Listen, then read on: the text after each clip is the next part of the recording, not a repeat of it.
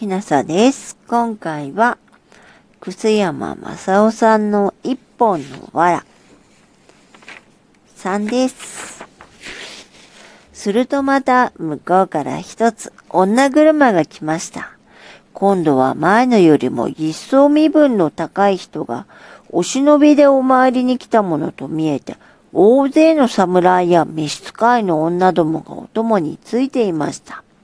するとそのお供の女の一人がすっかり歩きくたびれて、もう一足も歩けません。ああ、喉が渇く、水が飲みたいと言いながら真っ青な顔をして往来に倒れかかりました。侍たちはびっくりしてどこかに水はないかと慌てて探し回りましたが、そこらには井戸もなし、流れもありませんでした。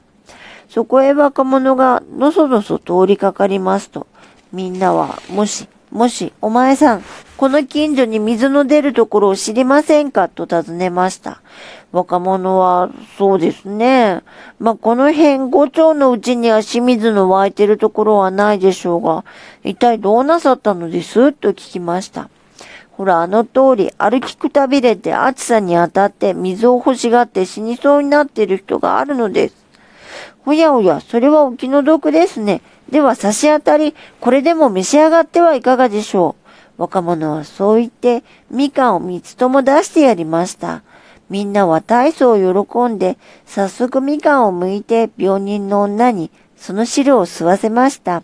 すると女はやっと元気がついて、私はどうしたというのでしょうと言いながら、そこらを見回しました。みんなは水がなくて困っていたところへ、往来の男がみかんをくれたので助かったことを話しますと、女は喜んで、もしこの人がいなかったら、私はこの野原の上で死んでしまうところでしたね、と言って、真っ白な上等の布を3反出して、どんなお礼でもしてあげたいところだけれど、途中でどうすることもできないからほんのお印に差し上げますと言って渡しました。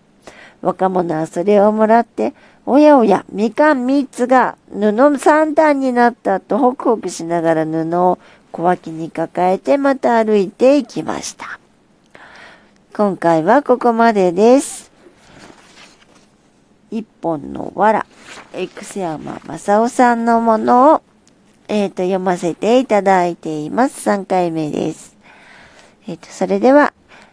あなたが、もし聞いていらっしゃるのが夜でしたら、よく眠れますようにおやすみなさい。